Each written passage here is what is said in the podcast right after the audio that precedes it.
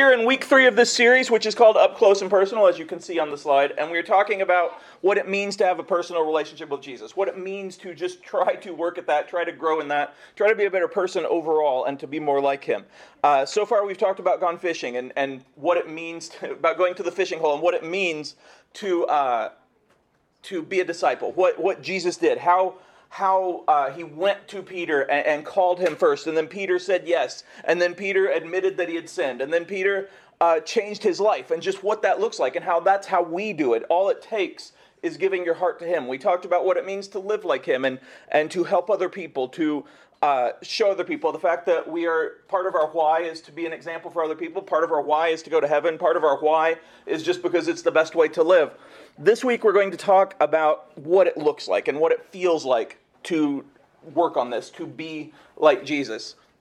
And so uh, it's, I get a lot of questions about, one of the things I get the most questions about from teens and adults is, is this a sin? Or if I do this, can I be a Christian? Or so and so and so and so.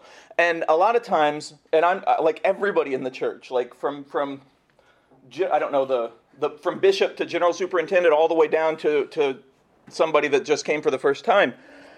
Uh, sometimes we try to put a checklist on things so that it's really easier. And so if we have uh, a list that says, don't do this, don't do this, don't do this, then boom, we can be a Christian. We don't have to worry anymore. And we want people to make it way easier for us. Uh, however, it's more about what you are and more about how you treat other people and more about how you live. And so I'm going to go to Matthew chapter five, verses three through twelve. Uh, God blesses those who are poor and realize their need for him. This is called the Beatitudes. For the kingdom of heaven is theirs. God blesses those who mourn, for they will be comforted. God blesses those who are humble, for they will inherit the whole earth. God blesses those who hunger and thirst for justice, for they will be satisfied. God blesses those who are merciful, for they will be shown mercy. God blesses those whose hearts are pure, for they will see God. God blesses those who work for peace, for they will be called the children of God. God blesses those who have been persecuted, who are persecuted for doing right, for the kingdom of heaven is theirs. Uh, there are a couple things that you can notice right away if you read this, if you listen to this, if you study it. Uh, number one, it talks about God blessing. And basically that's him saying, yes, you know, you've heard, like, you'll be blessed if you do this, or hashtag blessed life, whatever it is you've heard it in. Um, but it also means that he is supporting this. He is saying this is what you do, like how you will bless a union, or you will bless someone's relationship, or you will bless someone's life choice, or whatever. And he's like, they're saying God blesses those who do this in every possible way. And it's basically telling us what it looks like to be a follower of Jesus, what it looks like to have a relationship with him, what it looks like to be a Christian, to be a good person, to be someone who makes a difference. And each of these, the other thing that you can notice, another thing that you can notice is if you were to make a list of what it takes to be a, considered a success in the world, like uh, a lot of money, C E O, politician, whatever you consider success, uh, famous athlete, anything, most of these are flipped on their head. Most of these are the opposite, where it says, like, uh, God blesses those who are poor and realize their need for him. Most of the world relies more on, well, if you're rich, then I care what you say. And you'll see a lot of people on T V uh, or on Instagram or on TikTok or on Face Chat or whatever else, and that was on purpose, but anything, anything, you will see people who their only, uh, really the only reason they have followers, the only reason that they're influencers, the only way, reason they're doing this is because they have a lot of money. And so then they get a lot of money for having it, and then they have more money, and then et cetera, et cetera. Um, and I'm not saying that anything's wrong with them or with having money, period. But what I'm saying is that is the value sometimes. So it's like, wow, this person, they have a lot of money and they're listening to me. And so the world kind of values that um, because we all kind of want money. But this says, well, God blesses those who are poor. That doesn't mean that in order to be blessed by God or in order to be a Christian, in order to be a good person, you have to be poor. It doesn't mean that. It means that you're... your life doesn't revolve around money. Again, it doesn't mean you don't want money. It doesn't mean you don't have money. It means that you realize your need for him. You realize that there is more out there. You realize that money is a byproduct of your life, not the sole focus of your life. Um, there's an old saying, and it's like, money is the root of all evil. And it, that's also from the Bible. But that is not something, that that's something that we get we throw around a lot. But the reason that it's the root of all evil, it's not that money is evil, because it's not. Money's just a thing. it's the root of all evil, because people will step on other people to get to it, or people will hurt other people to, to get to it, or people will steal it from other people. And so it becomes everything they care about. And so the first one here, and there's a reason Jesus said this first, is the first thing is you have to realize that there is more to life than money. Um, there is more to life than just getting things. And again, it's okay to have things. It's okay to have money. It's okay to, to do your best, to be successful, to do all those things. That's awesome. But to realize that you're doing it because you want to, and because you want to live a better life, because you want to serve Jesus, because you want to be a good example, because you want to use the money to help people, whatever else. But you realize that you need more than just money. And it goes on, and it says how he blesses those who mourn. And again, that's something that is upside down, because we usually try, the world usually tries to rush mourning. Um, I just, my sister actually just posted something today. She recently lost one of her dogs, uh, Bacon, and it was sad. I had a kind of good relationship with Bacon. Uh, he was very anxious and, and weird, and not nearly as smart as Stevie, but he was a sweet dog. And uh, plus, Amber would sometimes post, my sister's name is Amber, she would sometimes post like, ah, Bacon is outside and won't come in. I'll be like, I have that same trouble with pancakes and scrambled eggs and things like that. So it was fun. Anyway, she was very devastated and very sad, and it, it, it hurt, because Bacon is a member of her family, and she loves him, and he is family to her, and, and I completely understand that, believe me. Uh, and she just was talking to me about how, and we were talking about how grief is not a straight line, and this is something that everybody should kind of grasp with. Uh, grief is not a straight line. Sometimes you'll, you know, you'll grieve right away. You lose someone, you lose something, you lose out on something, the, you realize that the Reds are the worst team in the history of baseball, something, and you're grieving it. You're grieving it. The truth hurts sometimes. Grieving it. You're grieving it. And so like that first day, you're just crying, you're sad. And then, you know, as the week goes, maybe you feel a little bit better. And so like a couple weeks later, you're fine, and you're like, I feel pretty good. But then like three weeks after that, you're grieving again, and you feel awful, because grief is not in a straight line. And there's no right amount of time to grieve. Like however long it takes you to grieve, it takes you to grieve, because you're coming to terms with things, you're learning, you're growing. And so when he says people who mourn, it means people who care enough about other people and other things, people who care enough, who have a heart that it hurts them when other people are hurt, or it hurts them when they lose something, it hurts them when their heart hurts.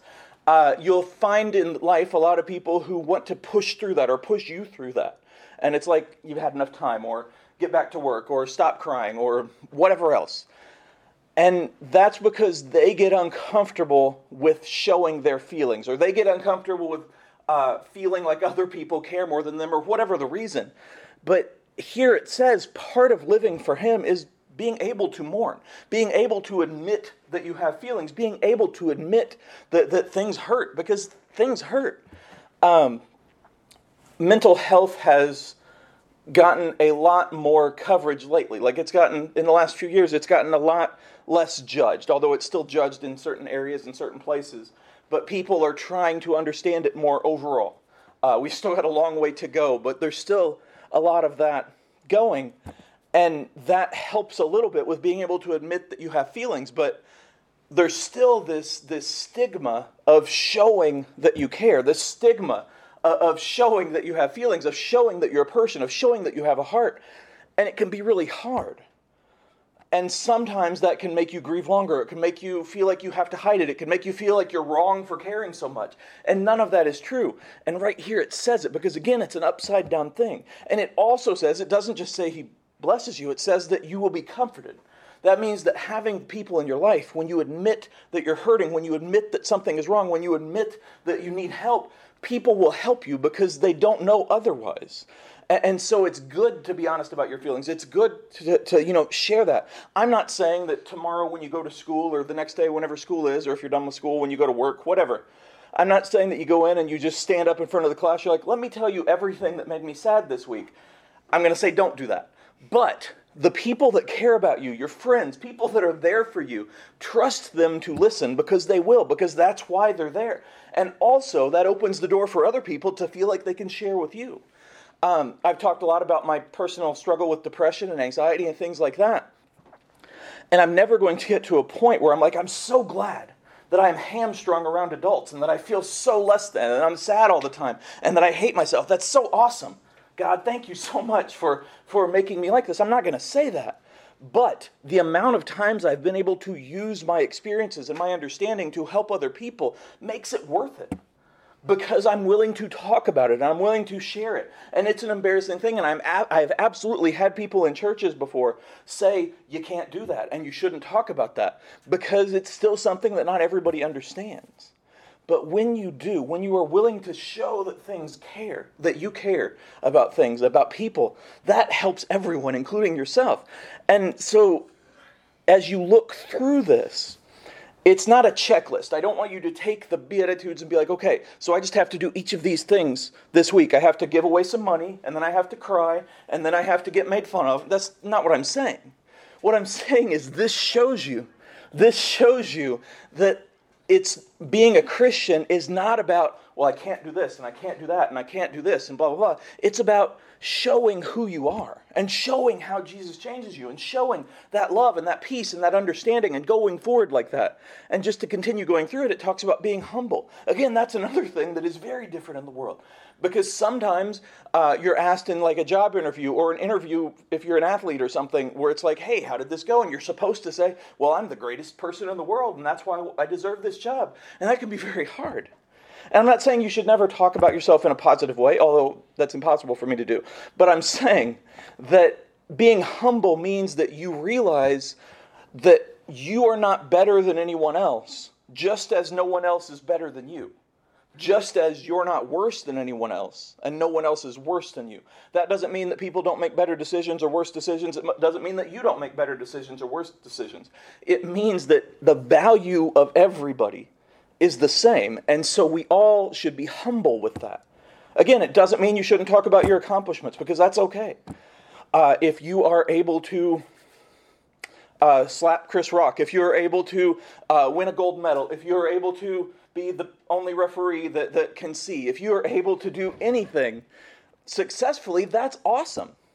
If you, you do something, it's fine to talk about it. Being humble does not mean you never tell people that you are a success. It doesn't mean that you get a, an award and then you throw it away. It means that you understand that that just means that you did your best. It does not mean that you're suddenly worth more than everyone else. Just like if you lose out on an award, it doesn't mean that that person is worth more than you, because we're valued for so much more than that. We're valued for our hearts. We're valued for who we are. And absolutely, I'm a huge Uh, a proponent of doing your best and winning, because winning is awesome. I know that in Cincinnati that's not something you understand, but winning is awesome. Winning is, you can blame Jenna for this. No, I'm just joking. Winning is awesome. Winning is awesome.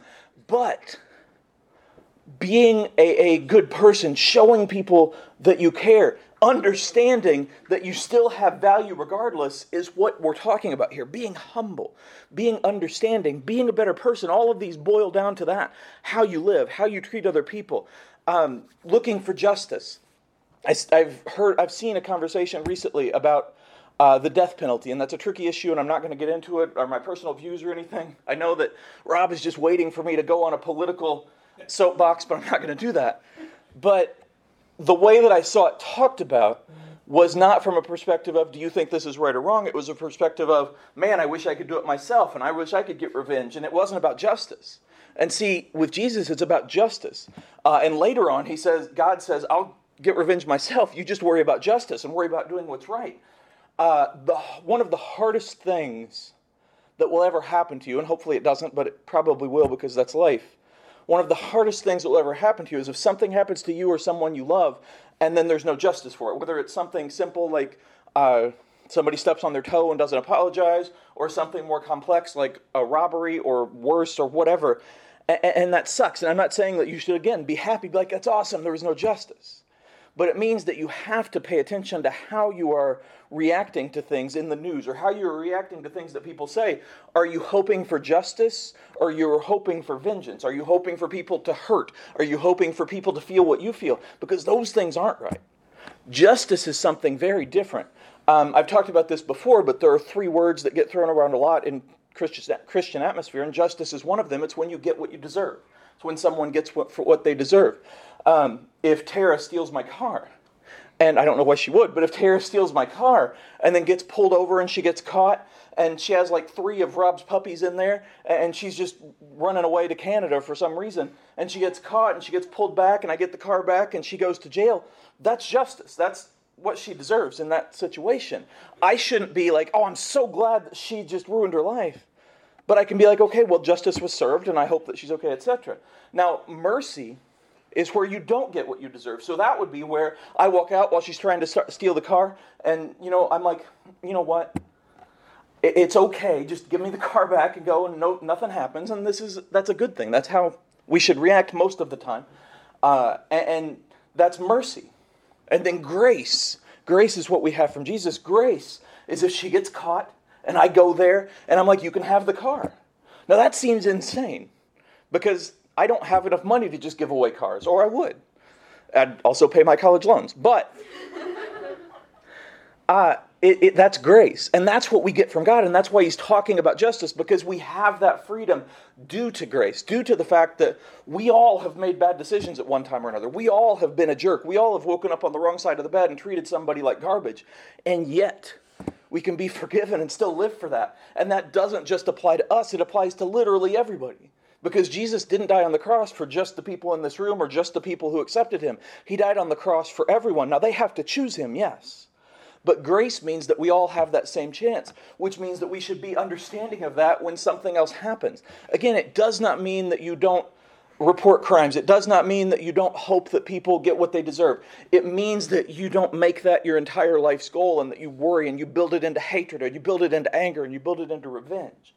Because living like him means living like him. Sometimes people get so caught up in specifics and in the checklist that they forget that the primary way Jesus lived was in helping other people, in loving other people, in being honest and caring and true to other people. He never hid his faith, but he also never beat people to death with the Bible. Like, he, he never... He, he never would say, oh, you know what, uh, you're you're lying to me and that's okay, but he also wouldn't shame them publicly. Like, he was loving and he was kind and he was good and he said, be like me. And that's what it means to be like him. And then it goes on to talk about mercy, which I already did, and those whose hearts are pure. That's such a difficult concept because everyone here has obviously made a mistake at some point or made a bad decision at some point. That just means that your intent is pure. You're doing your best. It means that when you do mess up, you ask for forgiveness and you apologize and you try to make it better and you move on. Uh, it means that you allow other people to do the same. I saw, I heard somebody say, and I wish I could remember who it was, but they were talking about forgiveness and how hard it is and how hard it is to apologize. And they used this example of they had done something really bad. And and like it was, they were working so hard to figure it out and they were messing with it and dealing with it. And they finally went to the person and they were just like, I hope that you will give me just an ounce of forgiveness, blah, blah, blah. And, and you know, the person did. And, and they're like, now remember that the next time. Remember that with someone else. Remember that when somebody comes to you. And we've talked about the parable where the servant didn't do that, where he was forgiven of his debt and then he turned around and threw the other guy in jail. It's always going to be easier to understand more about what you go through and what your friends go through, what your family goes through. That doesn't mean that no one else has reasons either. It doesn't mean that no one else has goals or hopes or dreams or problems either. Uh, it means that if you expect forgiveness, you have to give forgiveness. That's what it means to have a pure heart. It means that you're treating other people not just like you want to be treated, but how Jesus would treat them. And that's a really good thing for us to do. Um... Those who work for peace, like I've said before, it's impossible to force peace. Uh, it's impossible in this world, which will never be fully at peace, because there's just a lot of people and a lot of things going on and all kinds of things that are going to happen all the time. Uh, this doesn't mean that you are going to be able to succeed on a worldwide level. This means that in your life, you're trying your best to seek peace. It means that in your relationships, you're trying to have peace there. It means that with your, your family, you're trying to have peace there. It does not mean that it will always happen. It means that you're doing your best to not be the one that doesn't do it. You're doing your best to be the one that's the example. You're doing your best. And that's not always going to work because sometimes people will be jerks. But it means that you are able to say, I did my best and I tried. And sometimes you have to walk away from relationships and friends and things. And, and that happens and it hurts and it sucks. But you did your best, and you were the one, and maybe you did make mistakes still, but you were the one that apologized, or you were the one that tried, you were the one that had hope, that had peace. And that's what it's saying here. And then it goes to being persecuted for doing what's right. Uh, that sucks. And some of you may have already had that. Sometimes you will. Uh, and some, you know, it's never going to be quite like it was back in this day when Jesus was saying it, where literally like people that would do the right thing would sometimes be killed or thrown into a lion pit, things like that. But you might lose some friends. You might lose some friends for not wanting to go to the party, or you might lose some friends for not joining in and making fun of somebody. You might lose some friends for standing up for what you believe in. You might lose some friends for just being nice. And it sounds crazy, but you might, because when we do the right thing, uh, people that know that it's the right thing sometimes will be hurt by that, because it's like, well, I didn't do it, so they think they're better than me, I'm walking away, and I hate them, blah, blah, blah. Uh, and, and that hurts, and I'm not going to tell you that it's not going to hurt. And so you will at times be persecuted for doing what's right. You will at times be made fun of. You will at times be hurt. And it sucks. Um, I have in my life had people cut me out of their life uh, for basically nothing, and it sucks. But we have to keep trying and keep going, and then not do that to other people. And just do our best, because we're blessed in that way that we are able to do to face some of the same things Jesus did. Uh, Eleven of the twelve disciples... obviously not Judas, um, they were killed for, after the new twelve, they were killed for just being Christian. Sometimes it was for preaching in public, sometimes it was just for being known that they served with Jesus, but they were killed for it. Now, I'm not saying you should be like, oh man, I hope that I die. You don't have to do that. But it means that when we are, sometimes, sometimes when we are made fun of for doing what's right, that's kind of showing us that we're doing what's right. Again, it doesn't mean you should be happy that you're being made fun of, that you're being persecuted, but it means that you're not alone in that. And that while you have this relationship with Jesus, while you have other Christian friends, while you have other people that care, you understand that you're not alone in that. And so you help them through it just as they help you through it. Last paragraph.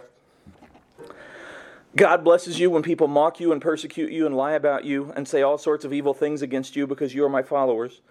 Uh, be happy about it. Be very glad, for a great reward awaits you in heaven. And remember, the ancient prophets are persecuted in the same way. This does not mean literally throw a party when you're made fun of and when people lie about you and people spread rumors. It says be happy inside. Be very glad inside. Know that you are on the right path. Know that you are doing your best. You can still be sad, and you can still grieve, and you can still be hurt, because you're gonna. But it says that even when everyone else seems to be against you, God is for you. And people that love you, people that care about you, people that share your values, they are also for you. And so share that with them. And then when they go through this, you know, share that with them. Because regardless of your faith, regardless of your religion, regardless of whatever else, there are always going to be people that don't want other people to do the right thing. It's just true. And again, it's sometimes because of how they are. Sometimes it's just because they're in a bad mood. Sometimes it's because they disagree, whatever. But you can only do your best. That's what all of this boils down to. Each day you wake up and you do your best. You do your best to be like Jesus. You do your best to love other people. You do your best to be caring. You do your best to be generous, to be merciful, to be kind, to, to be hopeful, to seek peace. You do your best. You are one hundred percent going to fail sometimes. And it happens.